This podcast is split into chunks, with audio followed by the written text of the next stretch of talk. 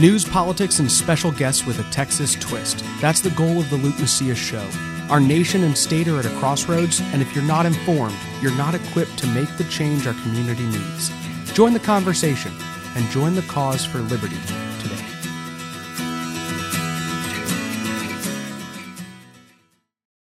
Welcome to episode 160 of the Luke Macias Show. Today, we're talking about an issue that we've covered quite extensively on our show so far, which is the Texas border. But we're going to talk with Nate Hochman, who is a journalist. Uh, I've seen as somebody who I think more and more conservatives are starting to follow some of his coverage of various different issues across the nation, focusing on also different states and issues within the states.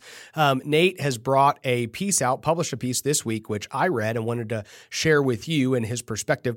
The headline at the National National Review was Operation Lone Star struggles at the Texas border. And does a very good job going very in depth of what kind of efforts Texas is leading at the border and some of the ramifications of the policies, whether the policies are working or not. And that's been something that we've talked about here, whether or not uh, these things are actually being implemented, whether we're stopping people from coming into the country illegally, or sometimes, which happens a lot of times, Republicans will establish policies that sound really good when they're delivered on sound bites to Fox News audiences. But then when you dig into the actual results, they might not actually be delivering what the people need? And so that's really the question that I think Nate's piece really gets at. It does a good job at the front end of laying out the fact that fundamentally this is a problem that has been established by the Democrats' open border policies. So recognize that Donald Trump had policies of stay in Mexico that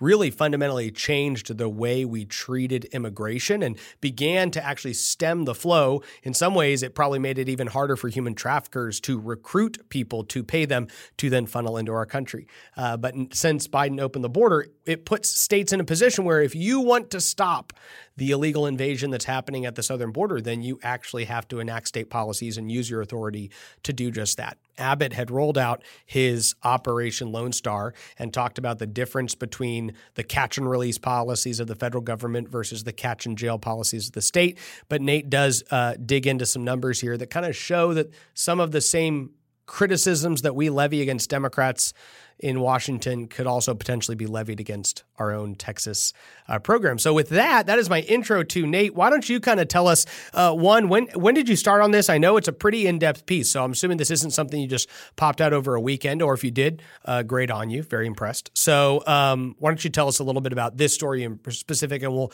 dig into some of the uh, intricacies that were covered. Sure. Well, first of all, Luke, thanks so much for having me. It's a pleasure. Uh, the piece, I think I'm like a lot of conservatives, I'm very interested in Texas. I'm, I'm not a Texas uh, by Texan by birth. I, have only been there a couple times, but it's one of the largest red states and most powerful and important red states in the country. So anyone who's a conservative, who's a Republican, has an interest in what's going on in states like Texas and Florida, particularly as locus points of resistance to the Biden administration. And immigration is obviously one of the really, really important issues for the country, but particularly in the minds of Republican voters as you have this border crisis uh, with you know untold amounts of migrants crossing the border right now as a result of a lot of the really destructive policies that the Biden administration has passed over the last year. And uh, I think Republican voters deserve to know how their red state leaders are responding to them. So, as you rightly pointed out, Abbott, as governor, campaigning, he was he was hit from his right by people like uh, you know Allen West and the other folks who were running against him and he attempted to transition or, or, pivot on a number of different issues that mattered to Republican voters. And to his credit, uh, he, he did that in a substantive way on a number of other issues. But on immigration, a lot of the things that he is saying, a lot of the stuff that he's touting about Operation Lone Star, which kicked off last March, if you actually look into it, it really hasn't had a substantive effect on the border. So I think as conservatives, as Republicans, we should give Abbott credit where he deserves it for actually becoming more conservative as governor of Texas. But immigration, I think, is one of the major gaping holes in his record. And a lot of the stuff that he talks about on the campaign trail doesn't actually reflect the reality on the ground, particularly in border communities in Texas. So, one of the things you pointed out was kind of the difference between the catch and release policies and Texas's kind of established catch and jail policies. But I think you, one of the things you did point out in your piece, I'm just going to read from it so we can kind of um, you know, kind of talk about certain aspects of it. But it says, as a result, Operation Lone Star has managed to detain only a relatively small number of illegal aliens, while many more have been released by court orders. In November, the Wall Street Journal reported that just 3% of the program's arrests have led to convictions. And of the 170 cases that were resolved, about 70% were dismissed, declined, or otherwise dropped. And so, we have this issue where you have a massive amount of illegals that are walking into Texas, right? Just coming into Texas. And we know that they're actually being funneled there by organized criminal cartels. And so these people are bringing them into our country. And one of the things your piece kind of lays out is the fact that the whole goal for an illegal who crosses the border is to get a foothold in the legal system, right? Because if they can get an asylum claim, then now they are legally in the United States. They can go get a job at a Texas company. And until they don't show up for their asylum hearing, they're legally in the United States. So if they can just get in, then they become part of the process. And then one of the things I did appreciate was when you talked about the fact that the asylum courts have the lowest uh, I don't know what the term was he used, but it was basically like less people show up for these court hearings. Yeah. So it has the highest failure to appear of any court system in America. Right. So, like, I mean, recognize that this whole thing's kind of a joke. Like, we know when we ask these people, would you please come back in three years? They're not coming back. I mean, almost all of them are not going to come back. So, that is a reality that uh, Texas said, hey, we're going to take care of by actually scooping these people up before they get into that system. But we've seen that that largely just hasn't actually played out. They still, for the most part, get into the system. Uh, we're not preventing anyone from getting into the system. And something you, I think, pointed out um, is that once they step foot into Texas, the court system just allots them so many rights and privileges that any type of state program that basically allows entry is already in a losing battle once they start. Can you kind of dig into that a little bit? That's right. And catch and release, I think it's important to understand this is a decades long systemic problem. As, as you described quite aptly, there is this enormous web of interlocking legal rulings and memos and policies and court cases that basically make it so that once a migrant steps foot in the country, they're automatically entitled to any number of rights that make it much more difficult to deport them. And a lot of times, what happens with the and release system is that they are released into the interior for further processing. And a lot of them just don't show up for their court dates because they don't need to. And it's one at that point, the battle's already lost. So, uh, a effective response to the problem at the border needs to begin at the understanding that once you let the migrant into the country in the first place, you're you are you have a much more difficult situation on your hands. So detention is different than expulsion. The way to actually stop people coming into the country is to just not let them come into the country in the first place. And so so Abbott is talking about catch and jail rather than catch and release. But catch and jail is a lot of times it's basically just catch and release by any other name. It's a slightly delayed catch and release. So basically what the program is doing is it is detaining illegal aliens in some of these border communities, just the ones that are cooperating with the program overall, which is not all of them, um, at the taxpayers' expense, spending a lot of money of Texas taxpayers' money to detain these people in overcrowded jails, and then releasing a lot of them into the interior. So all it really is doing is delaying the catch and release process or drawing it out and spending more tax dollars, by the way, uh, along the way, rather than actually solving the fundamental problem, which is that people are getting into the country in the first place. And again, you, you, know, I, I don't envy Abbott's position. He has a difficult situation on his hands, not just because of the decades long problem with catch and release, but also because the Biden administration has obviously been completely absent in any of that, if, if not actively trying to resist efforts to secure the border. But he has a responsibility to Texas and to the country more broadly, as because Texas is on the front line of the border crisis. And he needs to actually be responding with the aggressive approach that is required of the crisis. Uh, and if he if he isn't doing that, I think he has a, an obligation to be honest to Texas voters about what's happening, which I don't think the catch and jail, catch and release rhetoric is really doing uh, at, at, the moment. The criticism of Republicans, the, the criticism that Republicans have levied on the catch and release program is not that the people were not detained for longer before being released, right? So if your solution is that we're able to hold these people in an uncomfortable jail situation, only some of them, the unaccompanied males, for a couple months before they then get released, it's still a catch and release program. It's just a catch and release and just like you're just delaying the process at some point. One of the things you also pointed out, which I think is something that we are we can see before we even start this program. In fact, we talked about this a little bit on the Luke Macias show, but um, you have a lot of these border counties where people are getting arrested and the district attorneys are just not even participating in the state program because they themselves are Democrats who don't want the program to exist. And so this is not something that we just figured out yesterday, right? It's not like Republicans for a long time said, hey, all these Democrat district attorneys are going to want to prosecute all these illegals that we put into the jail system. It's very predictable. One of the reasons that I know a lot of proponents had come out and said, we need to expel these people from the country. We need to not allow them entrance is because once they do come in, we can arrest them and check them in at the Democrat run jail, but the Democrat run DA can just not do anything with those cases, and those people then get released. So it, it also is worth noting, and your piece draws that out, that only a handful of the counties there are actually participating with the state in making sure that when they arrest somebody, they even have a chance of doing something with them. I mean, Kinney County, that you point out, it's a tiny county, and the district attorney is a total patriot, but it's a very small sliver of the actual border that actually goes through Kinney County. So, can you talk a little bit about that? Yeah, I think this is actually the most damning aspect of uh, Abbott's border response. Is only two counties along the border at all are even participating. Uh, it's Val Verde County and Kinney County. As you point out, Kinney County is the really conservative one, and their prosecutors uh, doing heroic work, trying to sort of do what he can with the very small amount of resources he has in a very small district.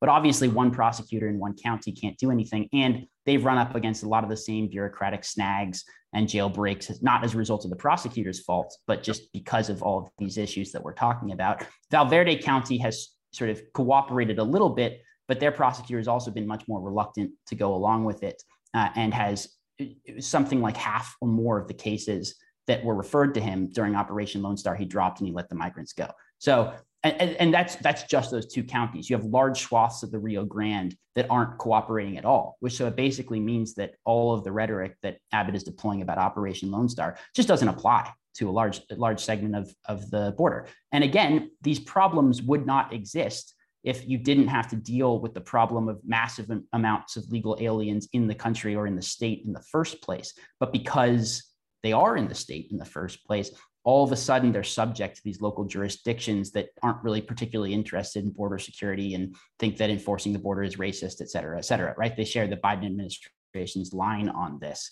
uh, particularly in parts of, of, the Rio Grande Valley that, that still have local Democrats in office. So it, it is it, it, the it is nice to see that Abbott is doing something to try to fill in the gaps. But actually, if you look more closely at what's going on on the ground, uh, it's not actually being carried out in the way that he says it is, almost at all, frankly, except for uh, these very very small slivers of actual attempts at border security in small parts of the border. So later on down the article, we really get to um, the laid out potential solutions that exist when it comes to denying people entry to the country. And those of us here in Texas um, saw a lot of these ideas touted by Don Huffines, who ran for governor and kind of laid out his entire border plan, which is Article 1, Section 10 of the U.S. Constitution, gives us the ability to say if we're being invaded, we can now step in and actually fill the gaps that are being uh, left by the federal government. They are refusing to uh, protect the state from an invasion. Therefore, we're going to step in. You draw our attention, and I think Texans often just focus on Texas, right? So we kind of like seeing our, our current problem. But one of the things you draw our attention to in this article is Arizona, where the attorney general actually came out with an opinion that said that in in his legal opinion, what is happening in Arizona, which is the same thing happening in Texas, is an invasion. And the, this is kind of an insider battle that's going on within the Republican Party right now. But you have these people that are saying if we legally qualify this as an invasion, it now affords the states certain authority that they otherwise would not have. And the the governor Doug Ducey, who's current governor of Arizona, did not like that, uh, was not supportive of of that push by the attorney general. But you do have candidates running for governor there in Arizona, uh, Kari Lake being kind of the front runner, that has already said she also kind of supports this policy. Russ Vought. I I would say does a good job in your piece of kind of laying out why he and the Center for Renewing America uh, have laid this out as a solution as well, right? Which is that states need to understand that they are under an invasion, use that as a legal argument to then say, we are denying entry into our state. We are defending the state itself because the federal government's refusing to do that. And then force the feds to try to basically say, no, states must allow as many illegals want to cross in their state as possible because if we want to let them, if we want to, you know, ignore the complete systems of laws that our country has. That's our prerogative. So uh, that's kind of what you lay out at the end. How do you think that is playing out both in Arizona and and what? How does that then come into Texas? Right. So you haven't seen any red state governors embrace the plan yet. Obviously, uh, I think they're reluctant to go to war with the federal government, but I think that this is a situation which absolutely requires an all hands deck approach. Someone like Kari Lake, for example, you mentioned running for governor of Arizona. Fantastic candidate, not just on border security, but across the board, total patriot. She would be, I think, uh, absolutely someone that we should look to as an example of implementing this policy if she were elected. But Greg Abbott hasn't touched it, uh, and and and no one in the sort of the top ranks of the Texas GOP uh, have have embraced the plan. Uh, but I think you know I Russ Vought and the Center for Renewing America they released this plan in October 2021, and I think it's a really sound response to what is, by any measure, a dire situation. Obviously, it would be preferable if the federal government tackled immigration, because this is actually one of the few things that the federal government should be doing. Um, is enforcing the national border. The Trump administration had a lot of really miraculous policies like remain in Mexico. I think there's more they could have done, such as declaring the cartels a terrorist organization, which Trump wanted to do but was talked out of it. But insofar as you have an administration that's completely ab- ab- abdicated their duty in terms of enforcing the border. Large red states like Texas have to step into the breach. And I think it's appropriate to declare what's happening on the border an invasion uh, because of the cartel's involvement. So I think the, the designation in terms of whether or not this is actually an invasion by a hostile foreign power really hinges on how involved the cartels are uh, in the situation at the border. And something that Russ told me for the piece, which I think was really apt, is that we effectively have a narco state on our southern border, and no one wants to talk about it. But there are very few, if any, migrants that get into the country from South America who haven't passed through the sort of hierarchy and governing authorities of the cartel. It is something that is being absolutely engineered in a very meticulous and methodical and purposeful way by these different cartels, which in many places in Mexico, for example, are actually more powerful than the Mexican government, right? They often have more advanced military technology. They have an entire sort of hierarchical, semi governmental governing structure. Uh, and they are the ones who are responsible wholly across the board for what's happening on our southern border. So if we regard those cartels as something approximating a hostile state, which I think it is entirely fair to do, then it's reasonable to, to actually look at what's happening on our southern border as an invasion and to treat it as such. So as long as the cartels are the ones engineering the crisis at the border, which uh, anyone who studies the border in good faith, I think uh, that's the conclusion that, that they'll reach, uh, then we should be treating it as an invasion uh, from a hostile power, and we should be responding as such. The question, of course, is whether or not the uh, red state governors like Abbott sort of are interested in that fight. And I think for a long time, Republicans uh, at the elite level have been really reluctant to be really aggressive on this stuff because they don't want the media coverage calling them a racist, et cetera, et cetera. They don't want the powerful judges in progressive areas going after them and the federal government, if it's controlled by a Democrat, going after them. But eventually, you know, Republican voters expect this of their elected representatives. And something as crucially important as the basic sovereignty of the American nation and the integrity of our southern border requires getting serious about this. As far as the sort of catch and release stuff goes, it's not working. Catch and jail, catch and release, regardless, it's really not doing anything. You have to be expelling people at the border. And as long as the Biden administration isn't going to be doing that, we have to be looking at pretty radical steps to do that ourselves. And this seems like the most viable way forward. Uh, episode 151 of the Luke Macias show talked about um, for those listeners and viewers, episode 151 is where we talked to John Davidson, uh, who's a reporter at the Federalist who spent down time on the border, and he also goes into kind of detail um, the criminal, organized criminal cartel activity at the border. The fact that there really is not a human being that crosses the southern border that we know of that hasn't paid a cartel to get there um, in some form or fashion, and so for anybody interested in kind of beefing up their understanding of that side, if you haven't listened to episode 151, please do so. Nate, uh, you've been kind of new to journalism. You graduated college, got into the the gig. Uh, is this something that you wanted to do kind of from the beginning? And talk to us a little bit about just your first year or two in the industry and what you've learned from it.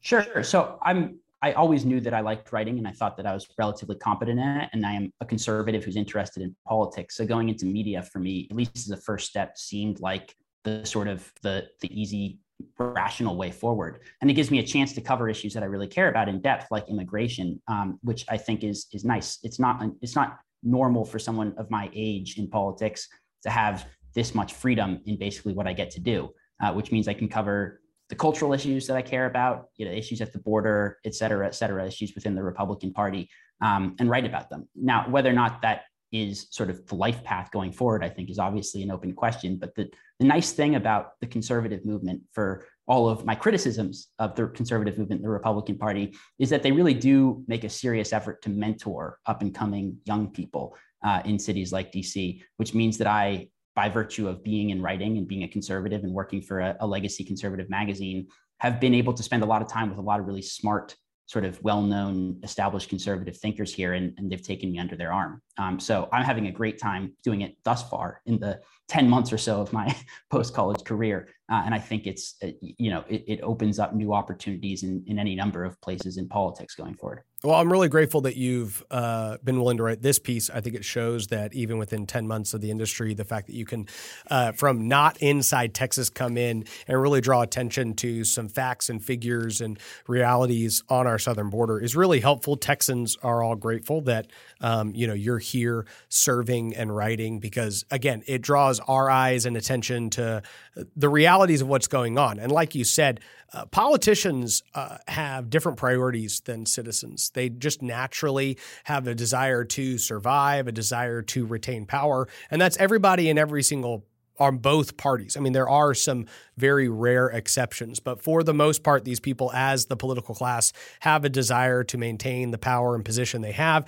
and that's based on perception. And so the things that they bring out are often based on perception. And the role that journalists then have traditionally played in society is basically trying to then interpret what is it that he wants me to perceive or she wants me to perceive said politician? And what is the actual effects of the policies that exist right? And so one of the reasons i appreciate good journalists and try to bring them on and talk is is because that is when they are actually fulfilling that duty, we start to see the divergence or uh, you know the cognitive dissonance that often exists within a politician's public statements and the policy implications of the pol- of the politician's actual actions. And so this story is a really clear example of just that, and it happens to be on an issue that you mentioned is the most important issue uh, to voters, Republican voters across the nation, and Republican voters in Texas. I mean, if you poll any group of Republican voters voters and you say, what's your number one issue?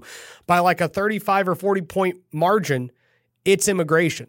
And second place is nowhere close. You know, it's like immigration in the 50s. And then the second biggest thing is like CRT and porn in schools, which is like 13%, you know, compared to this 55% chunk. So they know what they're concerned about, and they really are going to continue to be concerned about it until the invasion stops. And so that's where we're at. Um, thank you for listening. Thank you for following this discussion with Nate and I. I hope that his piece, if you haven't read it, go to the National Review, look up Operation Lone Star Struggles at the Texas Border, read it, understand it. If you've listened to this whole episode, you probably don't need to read it. I'm just going to be completely honest, but you can go and just share it so that people who haven't heard this entire conversation can also get the information. It's really important that we as conservatives understand the time we're in, the battles that are facing us. That's one of the reasons why we try to come to you. Well, we do come to you every single week. We hope that you have learned from this conversation conversation. We hope you continue to learn in future conversations. Thank you, Nate, for coming on.